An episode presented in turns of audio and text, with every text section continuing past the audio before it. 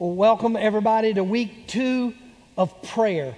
This 21 day journey we're taking together as a church family to help all of us take a next step in developing a, a more long term lifestyle of prayer. So, since we're a week into this, just a quick little check. How many of you would say that you prayed a little bit more this past week than you have typically in other weeks? Can I just see some of you praying a little bit more? Great, because that's what this is all about. To help us see that prayer is not just something we do before meals or at bedtime or when we're in a church service. It's not just something we do in the midst of a crisis, that prayer is meant to be an integral part of every part of our lives. And so, to kind of help us uh, take those next steps, we've been walking kind of line by line through the Lord's Prayer, this model prayer that Jesus gave his disciples. Sometimes it's called the disciples' prayer, sometimes people call it the Our Father. It's the prayer, the model that Jesus gave his disciples when they asked him to teach them how to pray. In fact, we see that encounter in Luke's gospel, Luke 11, verse 1. Notice what it says. It says, One day Jesus was praying in a certain place. And when he finished, one of his disciples said to him, Lord, teach us to pray. And that's kind of what we're asking that God would teach us, not just about prayer, but literally would teach us how to pray. And of course, Jesus' response to that request was to give them the, the Lord's Prayer, the Our Father, this model prayer. It's interesting to me. Think about this. I shared this last week. Of all the things the disciples saw Jesus do turn water into wine, heal the sick, right? Walk on water. The only thing they specifically asked Jesus to teach them to do was to pray like he prayed. That's fascinating to me. That tells me they saw something about prayer, or at least Jesus' prayer, that they wanted for their lives. Now, by the way, you might have got a little confused this week if you were part of a home group having a conversation. This model prayer, the Lord's Prayer, shows up in Luke 11, where we're looking. That's how Jesus taught them how to pray. But it actually also shows up in Matthew's Gospel, chapter 6, as a part of the Sermon on the Mount. Jesus' most famous sermon. And in part of that sermon, he teaches about prayer, tells them a lot about prayer, but then he teaches them to pray with this same Lord's Prayer. But look, whether you read it in Luke's gospel or whether you read it in Matthew's gospel, what we understand is this incredible prayer provides practical help for all of us in taking a next step in our prayer life. Now, last week, you remember if you were here, we unpacked the first two lines of the Lord's Prayer. And we discovered in doing that, first of all, that prayer at its heart is about an intimate connection with God. That's why Jesus said, when you pray, say this Our Father in heaven, right? Jesus wants us to understand that when we pray, we're not, you know, talking to some distant cosmic force out there. When we pray, we're not begging for scraps from some unpleasable tyrant father in heaven. We are speaking to our Abba, our daddy, our papa, our father in heaven. It's an intimate connection. The second thing we learn from the Lord's Prayer is that prayer is an expression of surrender. Surrendering our will to God's will. Remember, Jesus said, when you pray, say, your kingdom come.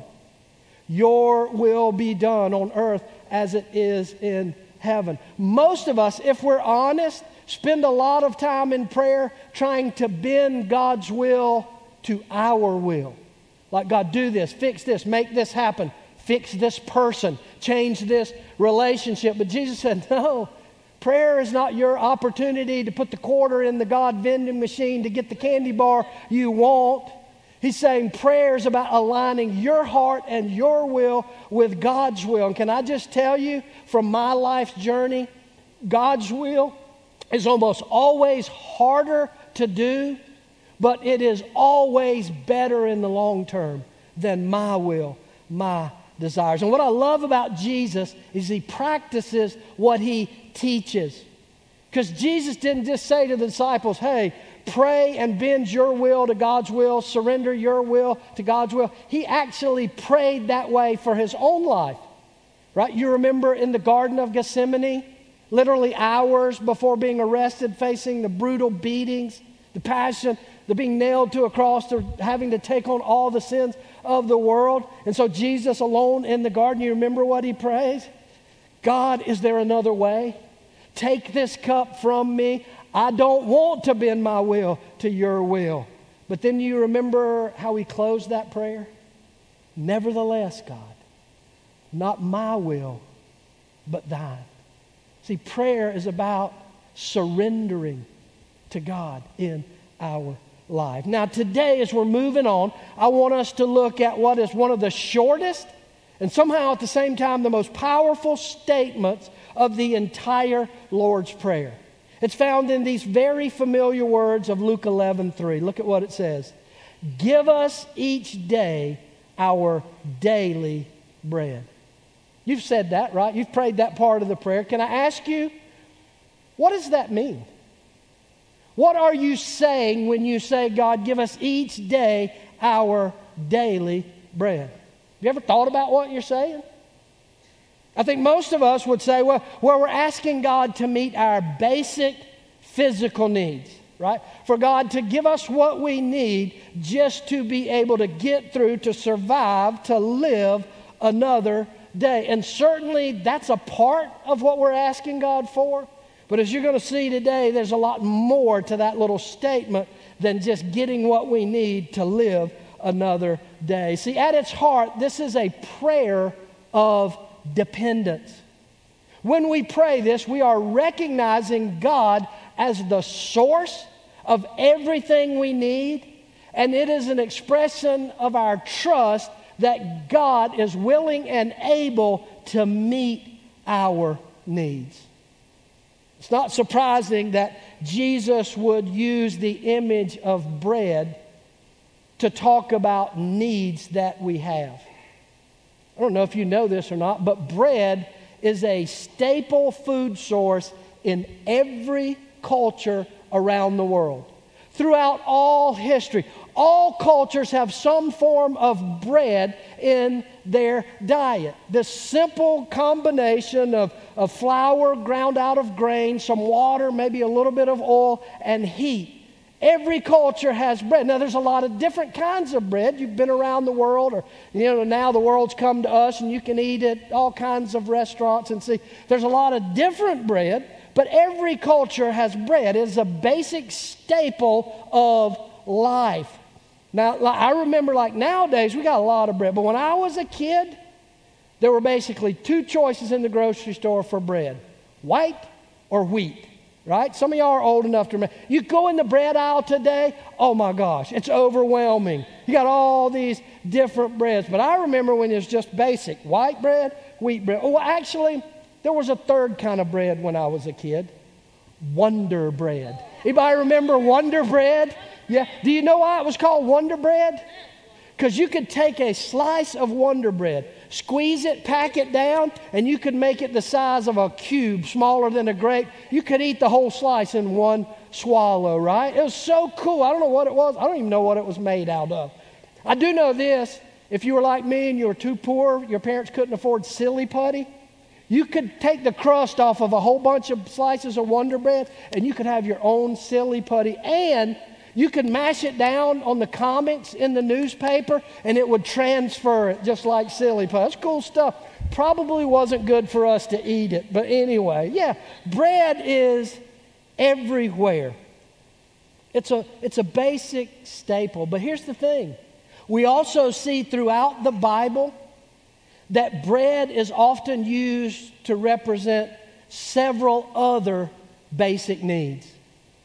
So when you pray, give us each day our daily bread, you're not just asking God for enough food to su- survive. You're, you're expressing your dependence on God for four basic needs. I want you to write these down. Four things I can trust God to provide daily for me. Here we go. Number one, I can trust God to provide my physical needs. I can trust God to provide for my physical needs, not just the food that I eat, but the air that I breathe, the water that I drink, the sunshine, everything that allows me to have life, God provides daily. Psalm 104, one of my favorite Psalms. If you've never read Psalm 104, this is an incredible chapter.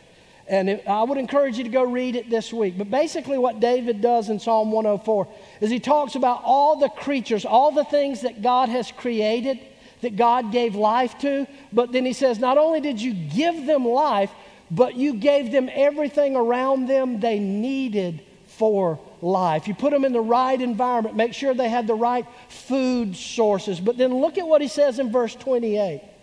He says, when you, when talking about God, when you, God, supply it, they gather it. And then check this out. You open your hand to feed them, and they are what? What does it say? Richly say. Your, your heavenly Father is not stingy. He's not giving you just a little cube of wonder bread, enough to survive another day. He gives us everything we need for life. But don't miss this. Did you notice at the beginning of that verse it said, God provides it, but they gather it. You see what that's saying? There's a responsibility.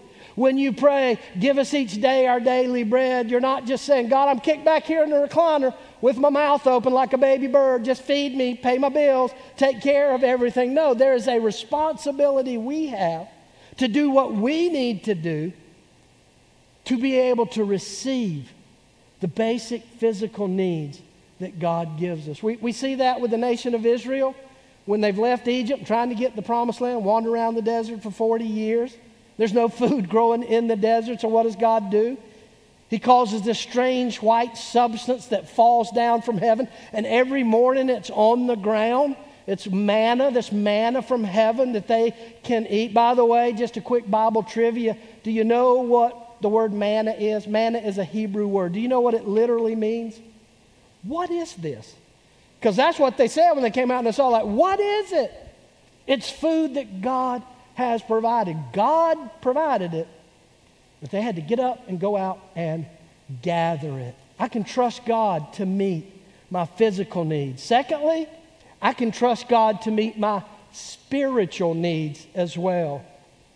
See, bread is also used as a metaphor for God's Word, for the Bible. Remember Jesus, the beginning of his earthly ministry, 40 days in the wilderness praying and fasting? 40 days, nothing to eat. And so at the end of that, he's starving to death. And Satan shows up and says, That's no big deal. Just turn that stone into a loaf of bread. Just use your God given power for your own selfish desires. And do you remember Jesus' response? It's Matthew 4 4. Man shall not live on bread alone, but on every word that comes from the mouth of God. See, the Bible is not just given to us as information to be studied, to understand about God. It's the unchanging truth of God that we are to feed daily on and build our lives on. And in the same way that many of us feed on the junk food for our bodies, many of us are feeding on a lot of junk food in our lives. And we're empty and broken. I'm convinced that so much of the stress and anxiety that we deal with is not because we don't have our needs met, it's because we're feeding so much more on the stuff of this world and not on the truth of God's Word. And that's leaving so many of us empty and broken and wondering is this all there is to life? We can trust God for our physical needs. We can trust God for our daily spiritual needs. And thirdly, I can also trust God for my relational needs. You know, it's so interesting to me how often in the Bible bread is associated with people gathering together, connecting with one another, being in relationship. In the Old Testament, the nation of Israel, one of the offerings they were required to bring was something called a fellowship offering. They had to bring it to the temple regularly. Fellowship is just a fancy word for authentic connection, being a part of a family, being a part, connected relationally to others. Guess what that offering was? A basket of bread. You bought a bra- basket of bread to say, Thank you, God, that I'm part of a family. And then you fast forward to the New Testament church, the very early church, and look at what it says about them, Acts 2:46. It says they broke bread in their homes and ate together with glad and sincere hearts. God meets your relational needs. I heard on the radio this past week that isolation and loneliness, feelings of being isolated and alone, those feelings are higher today in American culture than at any time in our nation's history. And that's crazy. Think about think how easy it is to connect and keep up and FaceTime and exchange information. And yet we've never been more connected, and yet we've never felt more lonely and more isolated. I don't think that's by accident. Isn't it interesting that in a time in our nation's history then we have, when we have highest levels ever of isolation and loneliness, at the same time, we have the lowest levels of church connection in any time in our nation's history. Less of us as Americans are connected and a part of a church family or a church body. I'm pretty sure two plus two equals four because God has provided a family, a place to belong, to be connected, to not live isolated. And yet we're like, oh, I don't, I don't have time for that. You know, no wonder we're so lonely and struggling and stressed out. God has provided for our basic relational needs, but we got to show up and gather it. We got to do our part. And number four, maybe most importantly, I can trust God to provide for my greatest need. My greatest need. Do you know what your greatest need is? It's the need for salvation. Your greatest need is to be rescued from sin and death your greatest need is to be saved from something you cannot save yourself from.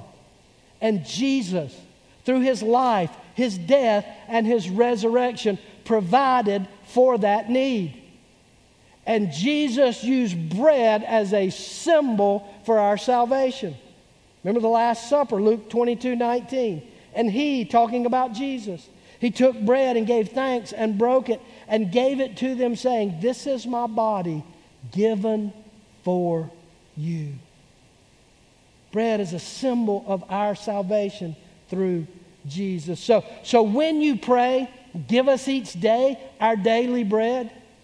You're not just expressing your dependence on God for your physical needs, you're saying, God, I'm depending on you for my spiritual needs, my relational needs, and my greatest need, salvation. That's the what of this prayer of dependence. That's what you're saying. The bigger question is, how do I live like I'm depending on God for my daily bread? That's what I want to get to the heart at with today. What does this look like to live a daily bread life. And there's a great passage to help us do that. It's from the New Testament book of Philippians.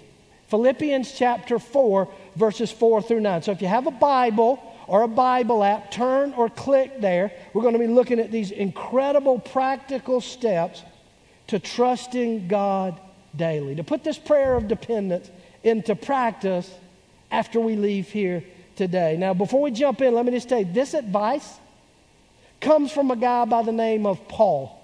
We call him the Apostle Paul. And he was not one of the original 12.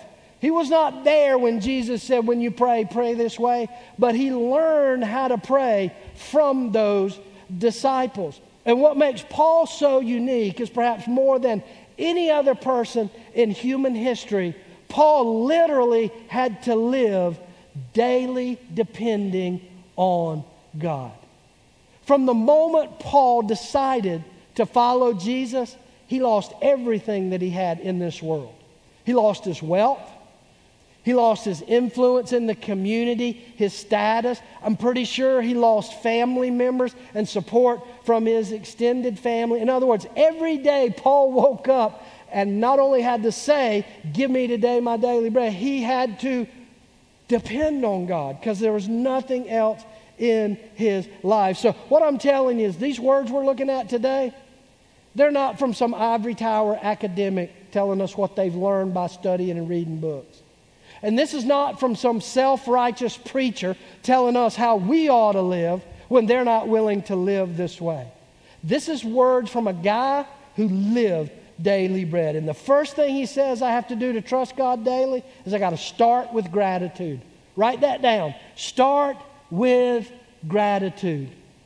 Listen, the best way to express your dependence on God for the future is to be grateful for what God has provided for you already in your life.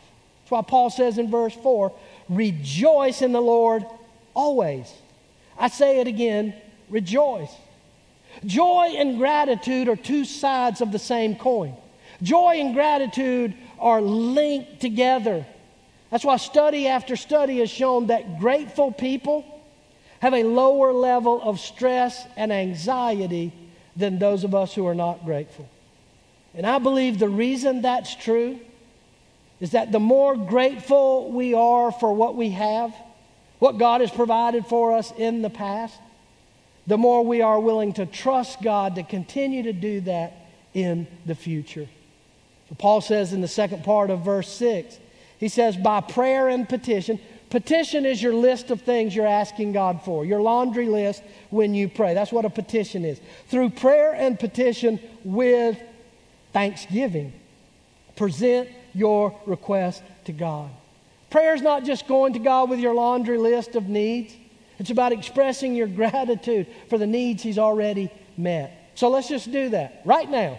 What's one thing you can be thankful for in your life? Now, I know you're like me. You got a list of things you're not happy about, things you wish God would fix, but I'm asking about that one thing right now. You could say, I'm thankful for that. God has met that need. Living depending on God starts with gratitude, but it moves forward. The second thing we got to do is pray more, worry less. Pray more, worry less. I, I wrote that phrase that way because I wanted it to have a double meaning. Yes, it means we are to pray instead of worry, but I also want me, to, me and you to understand the more you pray, the less you will worry. And that's good news because worry is not good, not helpful. In fact, it is destructive. Worry is stewing without doing.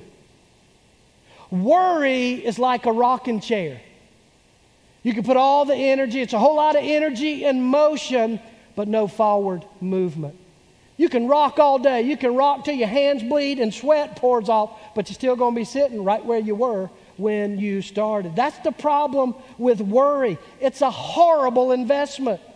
It costs you a lot and it pays you back with nothing. That's why Paul says in the first part of verse 6 don't worry about anything, instead, pray about everything. Now, just FYI, when Paul says this, when he wrote this, this is not just good advice. This is a command from God. And the reason I know that is the Greek verb that Paul used for don't worry, it is in the imperative form. This is a thou shalt not. Thou shalt not. Do not worry. It's a command of God. And can I just be transparent with you? Hands down, the hardest command for me to obey. In the entire Bible, I'm convinced this is the hardest command. Don't worry. I worry six, eight times a day. There are some commands in the Bible easy for me to obey. Thou shalt not murder. Not a struggle. right? I hope it's not a struggle for you. If it is, security, no, right? We don't struggle with that. But worry, we all struggle with it. But what I want you to understand worry is not just a bad habit, it's a sin. Why? Why is worry such a big deal? Because it is an insult to God. When you worry, you are insulting God. Worry is a practical expression of atheism. Because when you're worried, you're saying, I don't believe there's a God, or if it is, I don't believe his promises. I don't believe he can take care of me. I feel like I'm on my own and I have to fix it for myself. Look, it's not just Paul saying don't worry. Jesus said it, Matthew 6 34. Jesus said, Therefore, do not, thou shalt not worry about tomorrow, for tomorrow will worry about itself. What I love about the Bible is it doesn't just tell us what not to do, it tells us what we can do in place of what we should not do. It's not just don't worry, it's replace that worry with prayer. I'm telling you, the hardest thing to do is to not do something someone told you not to do. I'll test it with you. Whatever you do, whatever you do, do not think about donuts. Don't think about donuts. What are you thinking about? Donuts, right? But let me try this. Don't think about donuts, think about cars. See how easy that is? That's why God tells us don't worry, pray. So, can I ask you a question? If you prayed every time you found yourself worrying, would it increase your prayer life? Would you pray a little more frequently? Sure. And look, not only are you obeying God's command when you do that, but I want you to look at what it causes the benefit, the blessing. Verse 7. When you pray instead of worrying, notice what it says, and the peace of God, which transcends all understanding, will guard your hearts and your minds in Christ Jesus. Number three, the third thing we can depend daily on from God the thing we have to do is to think about the right things.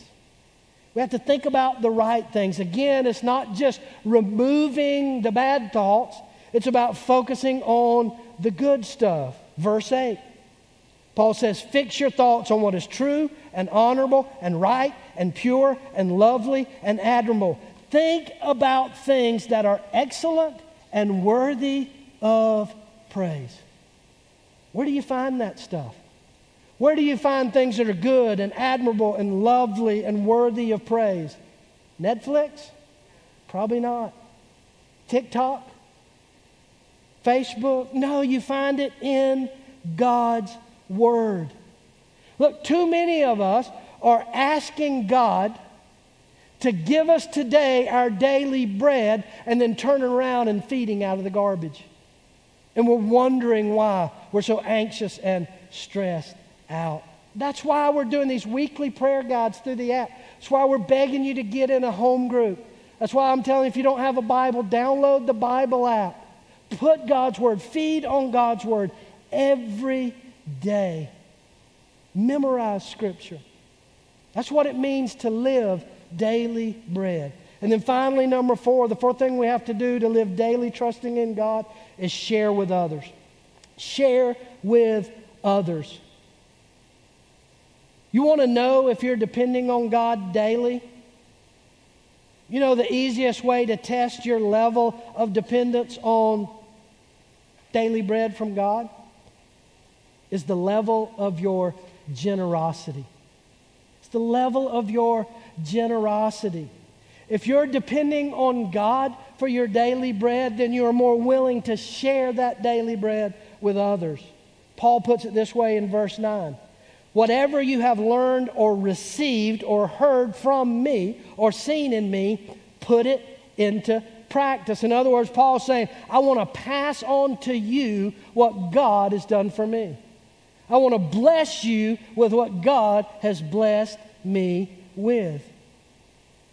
Everything God gives you, He gives it to you to share it with others.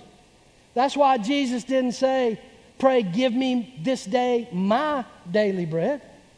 He said, Give us our daily bread. Generosity is one of the greatest expressions of depending on God for your daily bread.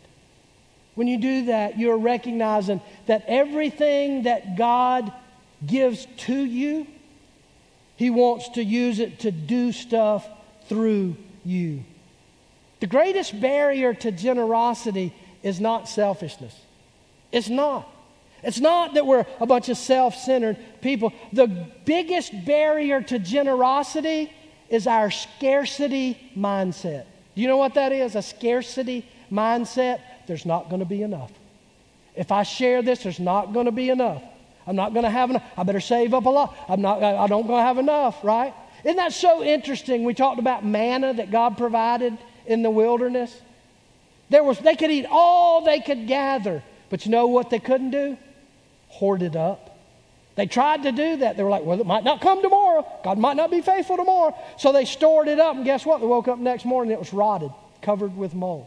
Why? Because God's stingy? No, He wants us to trust Him for our daily bread. In fact, I believe that this is the number one area where God tests the level of our dependence on Him, and that is what we do with the finances He's blessed us with. Isn't it interesting that back in my day, bread wasn't an analogy for money? Y'all remember that? Making the bread, give me some dough, right? Young people are like, what is he talking about? You old people know what I'm talking about, right? Isn't that interesting? If we trust God with our daily bread, we're going to be more generous with that daily bread. That's why we talk about giving regularly here at Cedar Creek. It's not try to, to try to manipulate you and separate you from your money so we can pay the bills or pay the staff more money. No, it's an expression of trust. It's a form of worship. And so I, I want to encourage you this week as you're thinking about give us this day our daily bread. What would taking a next step in financial generosity look like for you? Maybe for some of you, you've never given. Maybe just give one time. See what happens. By the way, this is the only area in your life where God says, Test me. Test me, be generous, and see if I won't throw open the floodgates of heaven. I'll give you back way more than you ever gave. Or maybe you give at Cedar Creek, you give every now and then, but you don't give consistently. Maybe a next step for you would be to start to give consistently. Like when you get paid weekly or monthly or about however you get paid. Test God.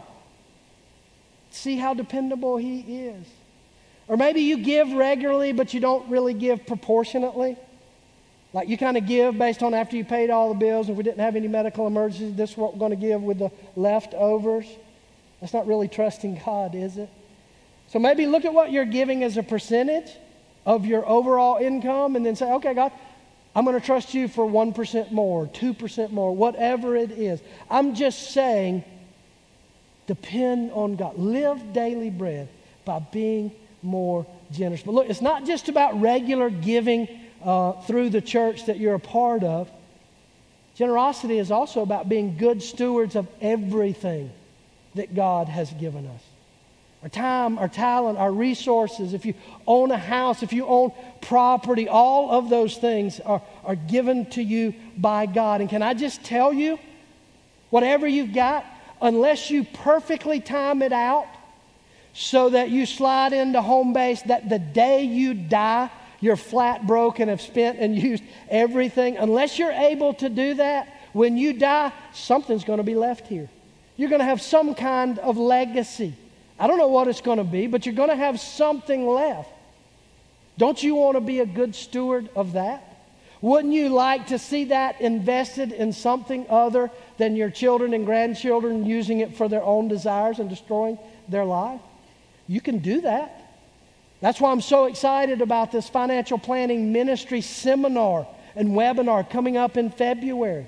This is a great chance for you to leave a legacy with whatever you have. Parents, you got young children? Let me ask you something. Do you have a will? If you have a will, is it up to date? Does it express your wishes? Your children are a gift from God. If you don't have that, this seminar is not going to just teach you about wills, it's going to connect you with an attorney. You're going to be able to set up a will or redo your will, com- will completely free, no cost to you. How about a trust? Have you set up a trust? You're like, well, that's for just rich people. No, that's for anybody, right? And you're going to be able to set up a trust, no cost to you. This is thousands of dollars worth of practical help in managing and leaving a legacy to honor God. So I encourage, sign up for it. Be a part of it. It's a great opportunity. Look, as you can see, and I'm out of time, I'm over time, hang with me. Look, you can see clearly there's a whole lot more to this phrase, give us each day our daily bread, than what most of us ever thought about, isn't it? So, as I've told you, every week we're going to pray, we're going to recite the Lord's Prayer together, but we're not just going to say the whole thing, you know, vomit it out from memory. We're going to spend some time praying through the Lord's Prayer. So, we're going to start with these first two lines that we looked at last week. So, pray this with me, everybody together. Our Father in heaven, hallowed be your name. Your kingdom come, your will be done on earth as it is in heaven. Now just pause right there.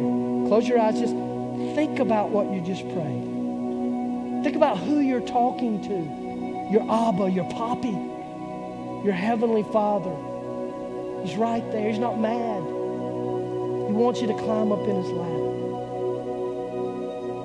And then as you think about who you're talking to, I want you to ask Him to show you what in your life do you need to surrender?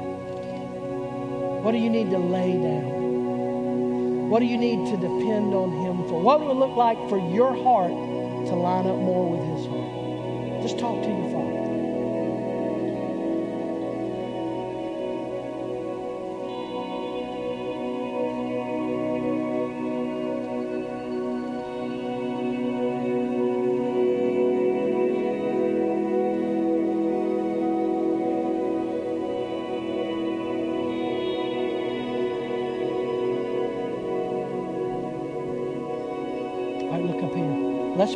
Together this line we talked about today. You ready? Give us today our daily bread. Now just think about that. Think about what we've talked about today. Just right there in your seat. Close your eyes, bow your head so there's no distraction. What do you need to thank Him for?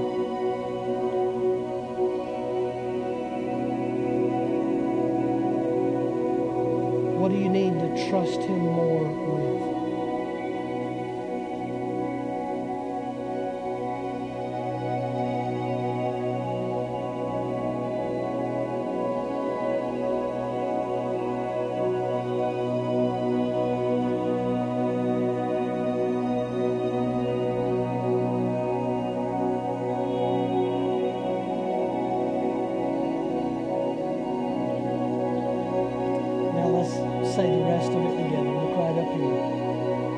us our sins as we forgive those who sin against us. Lead us not into temptation, but deliver us from evil. For the kingdom, the power, and the glory are yours.